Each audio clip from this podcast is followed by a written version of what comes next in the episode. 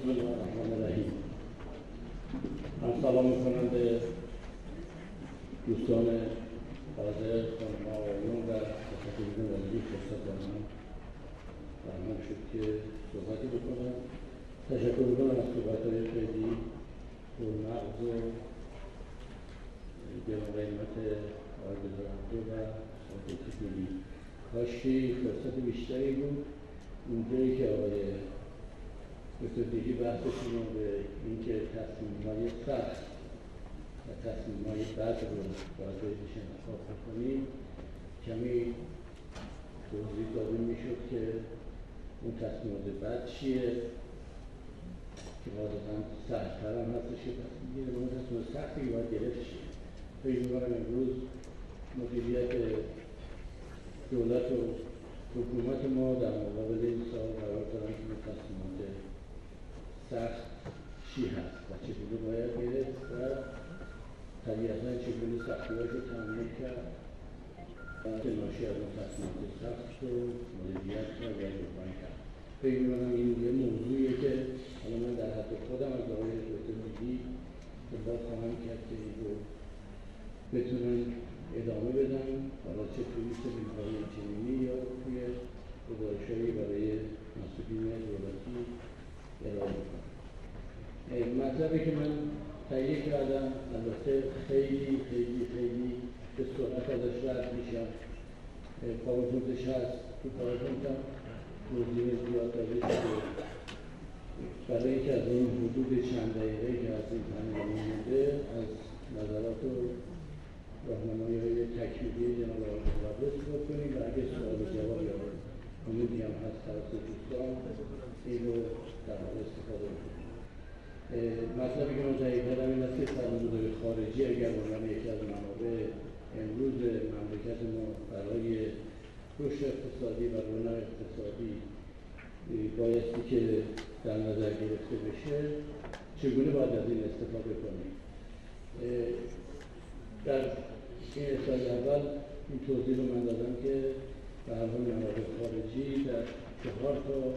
روش می‌تونه توی هر کشوری به استفاده بشه به به کار گرفته بشه. یکی روش فاینانس یا قرض گرفتن که خب خیلی باهاش آشنا هستیم ما سالها باهاش کار کردیم و از این جهت تمرین زیادی داریم. یکی اون بحثی به عنوان کمکهای رسمی ODA هستش که کشورهای خارجی یا نهادها یا نهادهای مختلف به کشورهای دیگر که نیازمند هستند انجام میدن یکی سرمایه‌گذاری مستقیم خارجی کانون داره و یکی هم سرمایه‌گذاری هایی که در واقع سرمایه‌گذار خارجی تبدیل به سهام نمی‌کنه منابعش رو و به صورت مشارکت مدنی یا بیوتی یا روش های دیگری مشابهی می‌تونه استفاده بشه. یه نمودار اینجا هستش که روند این سرمایه‌گذار خارجی در دنیا نشون داده که در یه دوره هم افتی کرده در این قسمت پایین می‌تونید ببینید که بعد دوباره شروع کرده به رشد کردن. اما این رشدی که در همین سالهای اخیر دوباره اتفاق افتاده بیشتر در کشورهای توسعه یافته هست و در کشورهای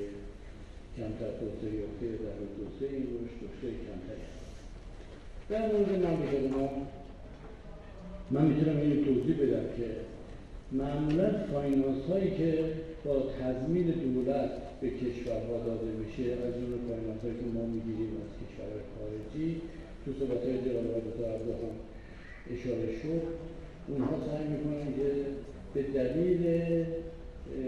عدم اطمینانی که از باز پرداخت این هست و به دلیل علاقمندی که دارن که این فاینانس رو تامین بکنن که محصول و تولید خودشون رو بکنن یه شرط تضمین دولت برای بازپرداختش وجود داره و یک شرط دیگری برای محدوده جغرافیایی که از محله فاینانس به خاطر کالاها خریداری بشه این نقطه عظیمت ما نقطه تصمیم ما هستش که چه و چگونه و چه فاینانس های استفاده بکنیم. آیا به این دو تا محدودیت هم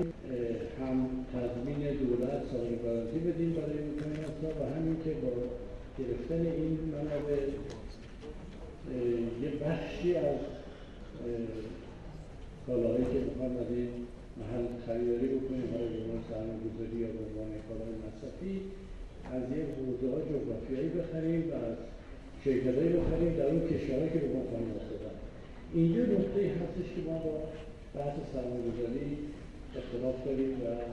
بایستی که این تصمیم رو بگیریم. من در حد دو دو جمله میگم بحثم تمام می‌کنم فرصت این که همه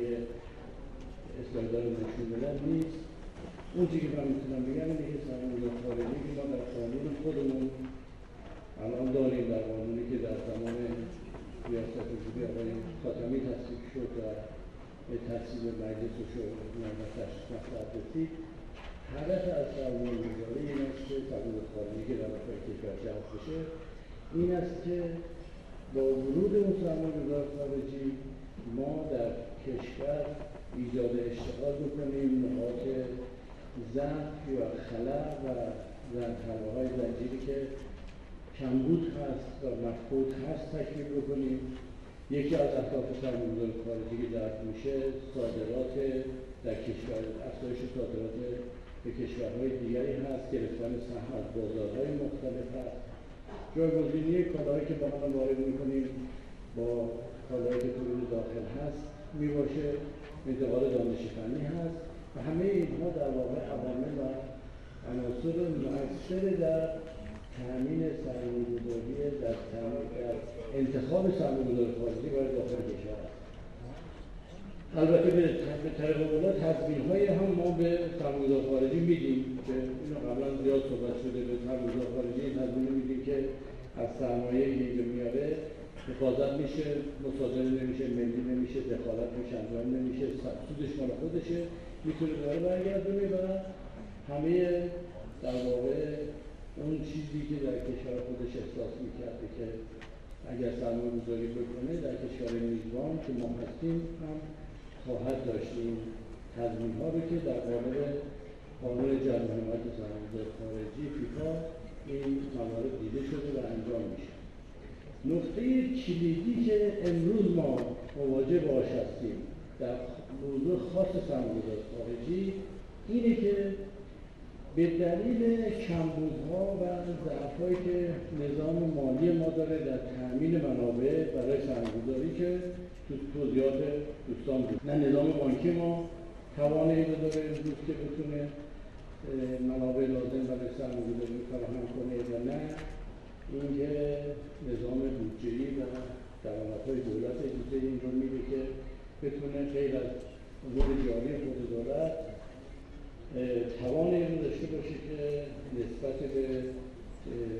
تأمین منابع برای سرمایه‌گذاری زیربنایی و تولیدی مملکت اقدام بکنه. به همین دلیل اونجاهایی هایی که برای سرمایه‌گذاری انتخاب میشه عمدتا نگاه به خارج افتاده و نگاه به خارج و جذب سرمایه‌گذار خارجی رو به عنوان راه می‌بینه.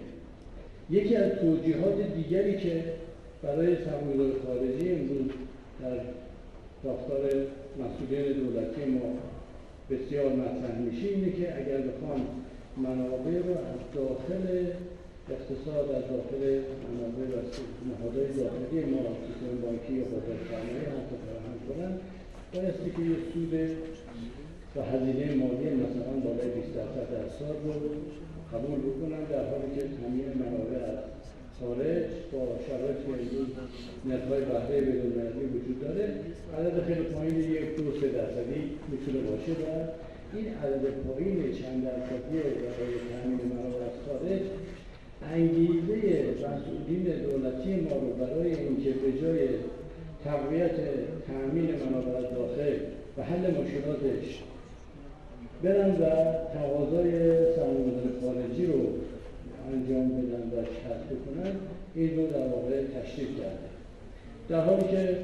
در این مورد این توجه باید کرد که امروز روز اون سرمایه‌گذاری خارجی که اعلام آمادگی کردن. به فرضی که طبق صحبت که دیروز آمد رهبری فرمودن که این نوشتار رو خواهد به نتیجه و عمل هم تبدیل بشه اونهایی که اومدن و همچین آمادگی کردن اولا با سود یکی دو درصد به ما نمیدن. ظاهرش اینه که میگن خیلی خوب یک درصد دو درصد سه درصد سود سالانه اما در تقریبا در تمام مواردی که ما الان باش مواجه هستیم یه اتفاق افتاده که یه سری حواشی یه سری مارجین ها یه سری عناوین و عناصر دیگری به این عدد اضافه میشه و عدد سودی که بابت سرمایه خارجی یا وام خارجی یا با هر فرمولی از این فرمول هایی که ما الان باهاش مواجه هستیم به جنبندی می‌خواد برسه یه عدد بالای ده درصد از مداری انتظار هستش که کسب می‌کنه برای باز پرداختش که البته عدد بزرگیه. نکته دومیش هم این است که با توجه به همه اون بحثایی که مطرح شد امروز قرض کسی که به هر حال همه باهاش آشنا هستیم و به اعتقاد بنده و خیلی از دوستان دیگه این عددی که پایین نگه داشته شده و سرکوب شده هستش. و در یه آینده نچندان دور به قیمت طبیعی و نرمال خودش می‌رسه. اگر اونجایی که شما بخواید سرمایه گذاری خارجی یا وام خارجی به معنی شکل به معنی که مصطلحات امروز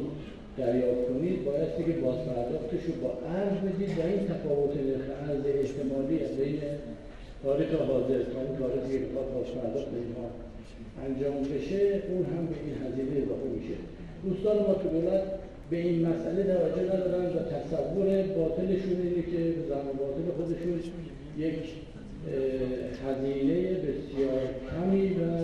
مختصری رو می‌تونن بابت این سرمایه داشته باشن. به همین دلیل این کار به سمت اونجایی رفته که ما به جای که سرمایه‌گذاری خارجی و منابع خارجی بتونیم حلقه های مفهودم رو تکمیل بکنیم اتفاقی داره میفته اینه که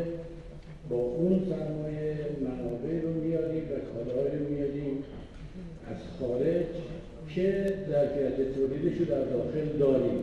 به ظرفیت های تولید داخلمون داریم صدمه می‌زنیم در واقع با این قراردادها به جایی با این منابع خارجی بتونیم ایجاد اشتغال بکنیم و سرمایه گذاری خودمون رو تکمیل بکنیم ظرفیت تولیدمون بالا ببریم بخشی از این همین ظرفیت تولیدی فعلی بود رو با این روش داریم تحصیل بکنیم این خطریه که امروز باش مواجه هستیم. در این اسلاید ها من از کنم که توضیح شد دادم فرصت رو ندارم که توضیح بدم بیشتر. دوستانی که ملاحظه بودن بخونن. و حتی این نمونه خیلی روشنی رو هم از اتفاقی که الان داره میفته ذکر کردم که شاید مثلا وزارت نیرو و وزارت بیشترین بیشترین نقش تو این زمینه دارن چون بیشترین و آماده ترین نهادهای برای سرمایه‌گذاری هستن. قدم بعدیش هم می‌تونه وزارت صنایع باشه که در واقع ما با سرمایه‌گذار خارجی با این روش مناسب و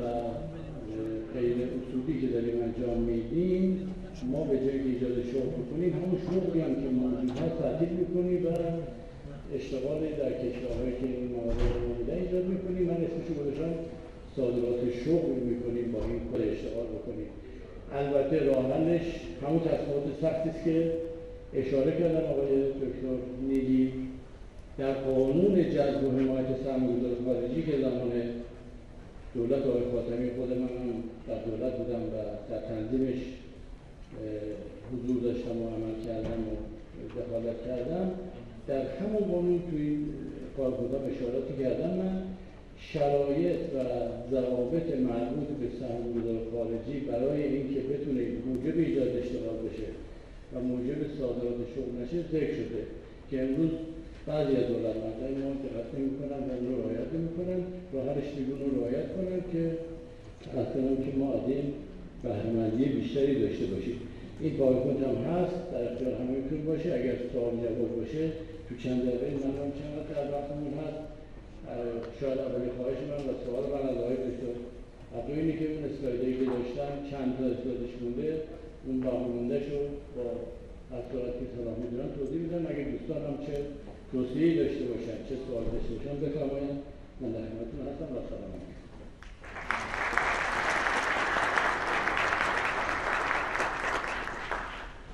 یه تشکر کنم از شما دکتر احمد مظاهری. دبیر کل و رئیس کل بانک مرکزی سالهای متمادی و وزیر محترم دولت آقای خاتمی در امور اقتصادی و دارایی که دستاوردهای بسیار مثبت و عمدهای رو داشتن من چند تا نمونهش رو خدمتتون از کنم. تصویب قانون سرمایه‌گذاری خارجی و آیین‌نامه اجرایی قانون تجمیع عوارض تکنیکی کردن ارز اصلاح قانون مالیات های مستقیم و کاهش بابت توجه مالیات ها که همگی مشرف های عمده برای سرمایه‌گذاری داخلی و خارجی بودن از محترم اکادمی دانشگاهیان هم هستن جناب دکتر و با وجود تمام مشغله هایی که داشتن در راستای پرورش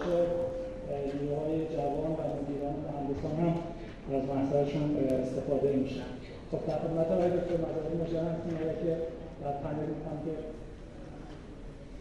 ما به لحاظ در واقع برنامه زمانبندی تایممون تموم هست چون در زمانی تایم در واقع بریکمون هست. حالا اگر که باز جناب آقای که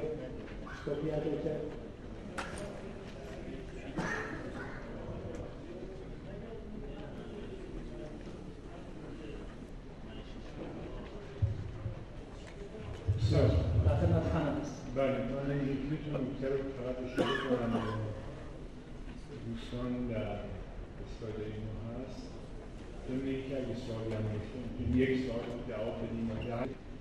دقیقه وقت دوستان رو ده دقیقه فقط توضیح در این مورد یکی از حوزه های اساسی که شما با سرمایه‌گذاری خارجیتون و در تصمیم گیری برای سرمایه‌گذاری در خارج در خارج از کشور بحث نرخ خب به ویژه اگر این بحث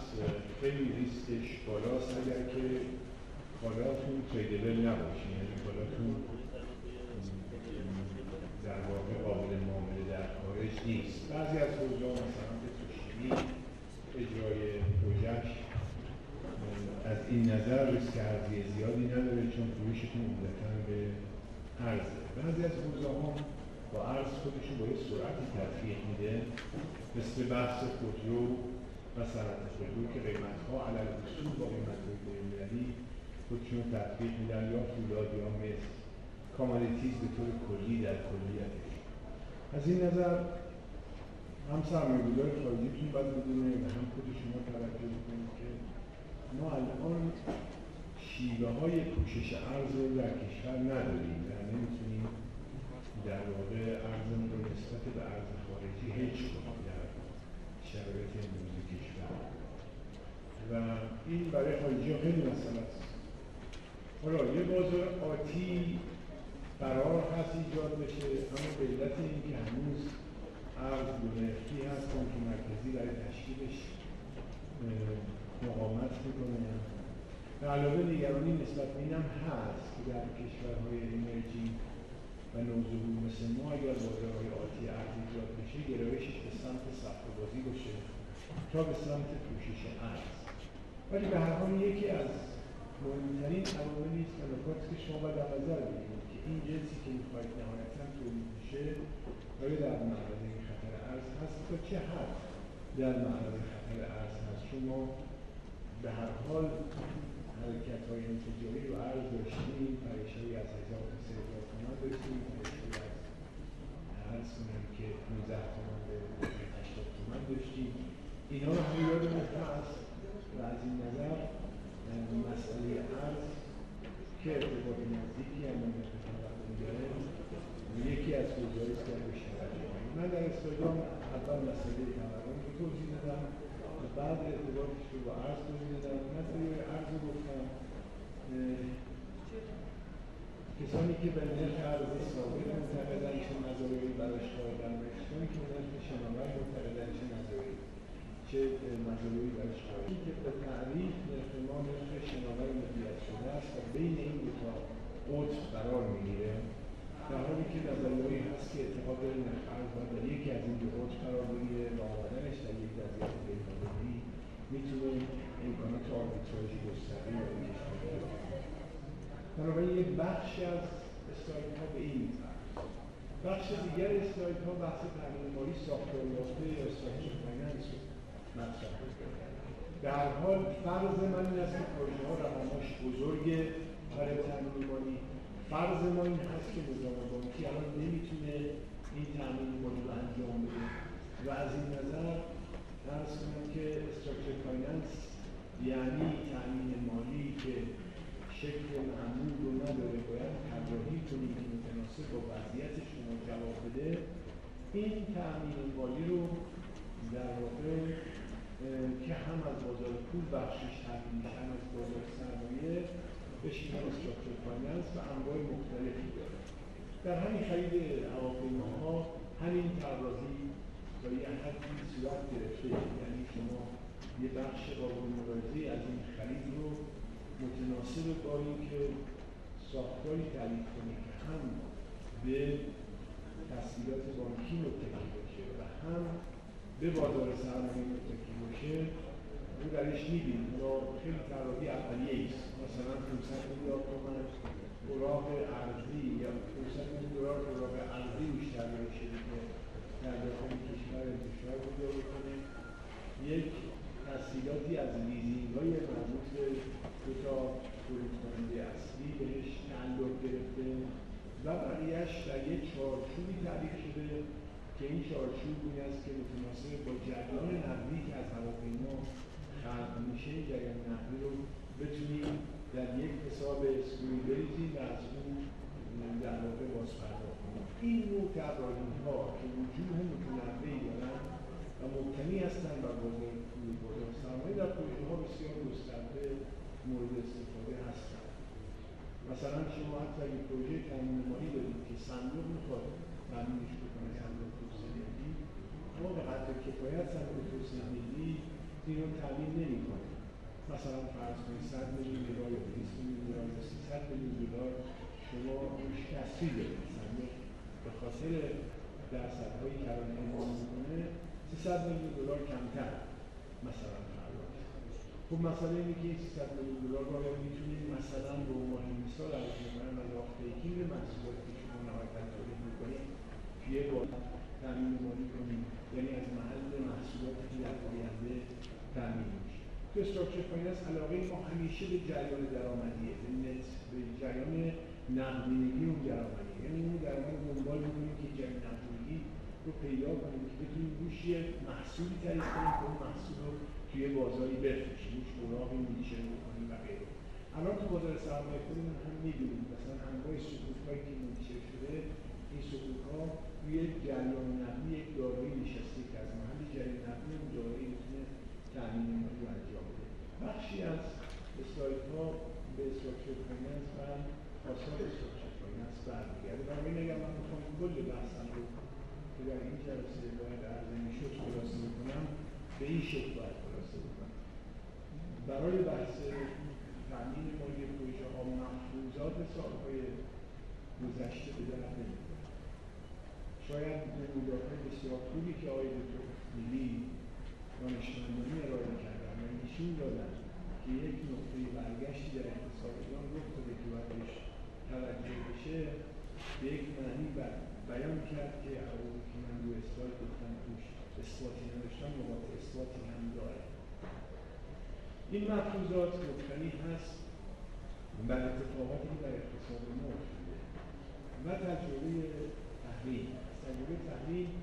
قرار گرفتیم که خودمون رو در کوچه‌های بنبست نبریم. در یک شرایطی که قبلا بودیم نبریم.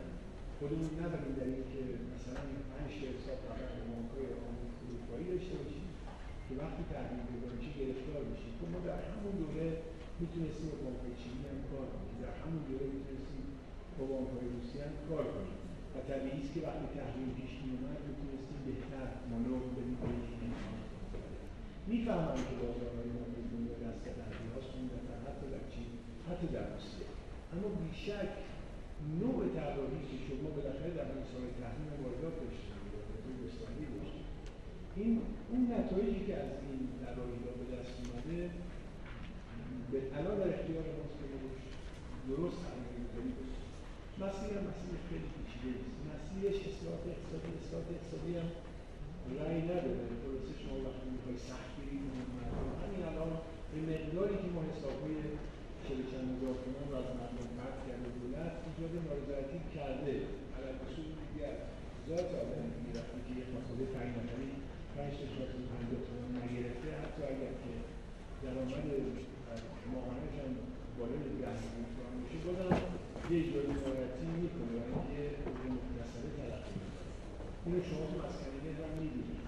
مسکنگه هم می‌دونید اگه به تشکیلای پرند بخش قابلمزی از این داره شده اینا برایشون مشکل شدن در حالی که طبق تعریف این مسکن مال آدمایی که که نمی‌تونن به استفادهشون بپردازن و دولت داره بهشون کمک کلی هزینه کردن در حالی که اینا برایشون مشکلی که دیگه به اون آدما نباید این رو می‌دادیم. ولی با اینا وقتی بخواید اینا پس بگیریم خب طبعا یه حقوق مکتسبه است و اینجا مهاجرتی اصلاحات اقتصادی کار آسون نیست. به ویژه در شدتی که الان ما بهش نیاز نداریم. خب بعضی از اینا مربوط به دولتی بعضی از اینا مربوط به بخش خصوصی حوزه کارایی. و بهرهوری مربوط به بخش خصوصی. خب ما بهرهوریمون بسیار بسیار پایینه. ما تو عنوان چیکار می‌کنیم برای اینکه این بهرهوری اصلاح کنیم؟ چیکار باید بکنیم؟ برای بتونیم موقعیت به موقعیت بتونیم در حد کارگر ترک در حد کارگر فرض که کشورهایی که در سطح ما هستن بتونیم بهرهوری مونده آقای دکتر میگی تاکید فراوانی کردن بر به اصطلاح توسعه به اصطلاح قدرتی فاکتور یا بحث سرمایه اجتماعی که خب یه حوزه بسیار متفاوتی گفته میشه که 60 درصد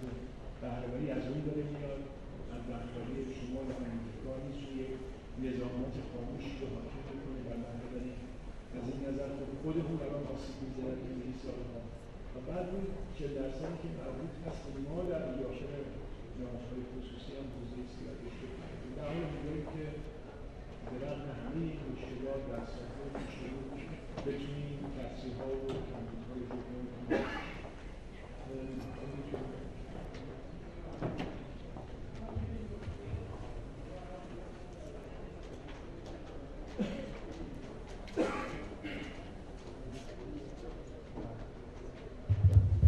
برای من در مورد ارائه آقای زودگی یه نکته تکمیلی و توضیح کنم که اون روندهایی که نشون دادن که رشدی بوده مثلا تا سال 86 و بعد یعنی کنجوری بوده یه با یک تحلیل اینجوری هم باید داشته باشیم که اون turning point واقعی اگه بخوایم بدونیم که چه عواملی بوده در زودتر از سال 86 اتفاق افتاده یعنی سال 84 turning point اتفاق افتاده تا تاثیراش توی این شاخص‌ها بیاد شده 86 چون این یکی از پدیده هایی هستش که باهاش آشنا هستید توی ادبیات مدیریتی هم خیلی هستی که شما لحظه یه تصمیم می‌گیری این تصمیم نتیجهش آمار خودش نشون میده یه لگه زمانی داره. از مثال های خیلی ساده هم زده میشه توی کتاب مدیریتی که شما توی مثلا حمام آب سرد و گرم رو می‌خواد تنظیم کنید آب گرم رو که باز می‌کنید اون لحظه که آب گرم باز می‌کنید تا بیشتر می‌کنید تا آب دوش گرمتر بشه یه یه زمانی داره. یا قطاری که ترمز می‌کنه از جایی که ترمز می‌کنه به جایی که یه فرصت یه مسافت یک کیلومتری رو طی می‌کنه و همسال این سال این turning point اگر دوستان علاقمند بودن که مطالعه بکنن که چی بوده چه اتفاقاتی افتاده باید از سال 84 در واقع اتفاقات تصمیمات و بسیار تغییر سیاست دولت و تغییر دولتی که سال 84 افتاد رو ببینن اون نقطه نقطه point ما بوده البته این momentum ی که اقتصاد پیدا کرده بوده در اون سال از 80 تا 84 دو سال دیگه ادامه پیدا کرد و بالاخره سال 86 شروع شد به برگشتن و سرازیر شدن. این نکته که من به عنوان نکته تکمیلی می‌خوام بگم فرصت نیست. سوال جواب هم انشاءالله دیگه در بعد ما بگذاریم. از وقتی که نامه دوستان گذاشتن توجه کردن و از آقای دکتر دیگه آقای دکتر که مطالب ازرده گفتن ممنون. و